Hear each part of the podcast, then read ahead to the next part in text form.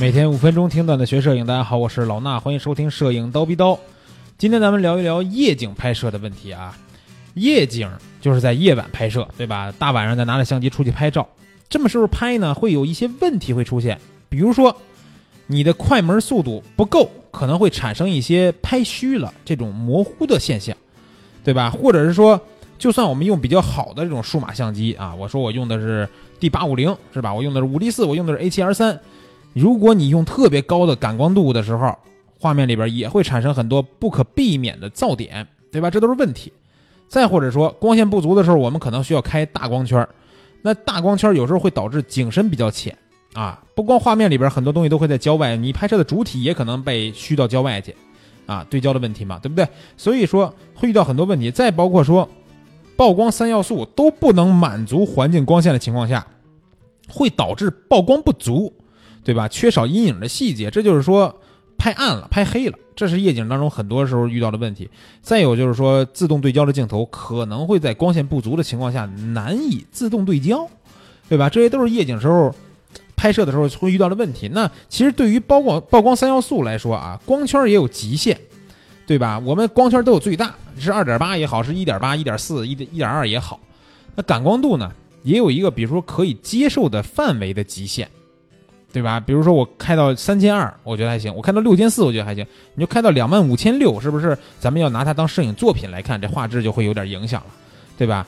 那只有快门在理论上是一个可以无限延长的这么一个曝光三要素，对不对？所以我们可以通过延长快门时间来让曝光平衡。但是随着这个快门速度的延长啊，你就不好手持拍摄了。对吧？很多时候拍摄都需要固定相机，啊，三脚架上面固定住，然后呢保持稳定再去拍。除非你拍一些光线创意的画面，那么面对一些弱光的环境，我们可以通过一些方法来控制相机，让自己拍出来自己想要的画面。啊，首先我们说可以使用定焦镜头，为什么呀？虽然变焦镜头更方便，但是定焦镜头呢更容易做到大光圈，而且呢相对来说有一些定焦镜头是比较便宜的，对吧？比如说一点八、一点四 f 二啊，这些定焦镜头都是比较便宜的，而且光圈也比较大。所以说呢，在弱光环境下开大光圈，不得不说是一个必要的选项。但是呢，如果你用幺六三五之类的广角变焦呢，也尽量用二点八的去拍啊。前提是你不是拍这种城市夜景这个呃风光片啊。夜景风光的话，我们可能拍一些城市的慢门车轨，那我们会用到比较长的这个快门速度，对吧？比如三十秒。那这时候你就不用二点八了，f 四呀，甚至更小的光圈都能接受，对吧？我们说的是，如果你不能降低特别大的快门、特别慢的快门的情况下呢，最好用定焦镜头去拍摄这种大光圈的照片。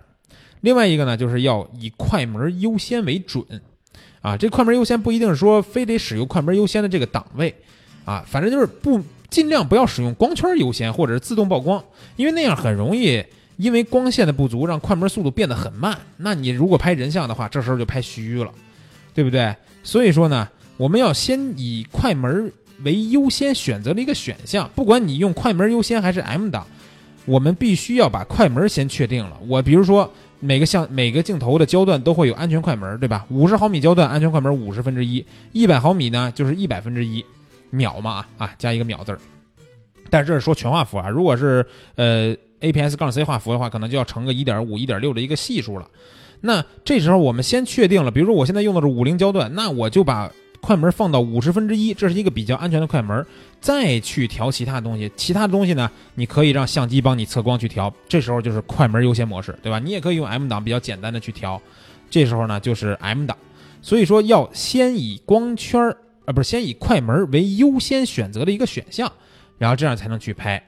是吧？然后第三个呢，就是我们可以使用一些高的感光度。呃，对于弱光摄影来说，高感其实是不可避免的，对吧？数码和胶片最大的不同就在于高感。相对来说啊，感光度八百的胶卷就是很这个很贵的胶卷了，对吧？但是数码相机感光度八百，我觉得其实刚起步，对吧？那胶片我都说了，超过八百的胶片就非常的贵。但是高感可以说是数码相机最大的优势了。早期的时候，数码相机对于高感的控制并不是那么好，但是随着技术的发展，现在我觉得一些不管是全画幅还是非非全画幅相机，高感你比如开到个八百、一千六啊，甚至我说我拿五 D 三，有时候经常开六千四去拍，都是可以接受的啊。那前期拍摄的时候，用快门和感光度保证曝光正常，记住啊，前期保证曝光正常，比我们后期提亮要好一些。明白吧？比如我前期拍的这张照片，我就算前期高感多开到三千二，开到六千四，能把它拍亮，我就用这个方法。不要说我为了怕高感太高，我就拍三千二，然后后期我用 PS 去提阴影。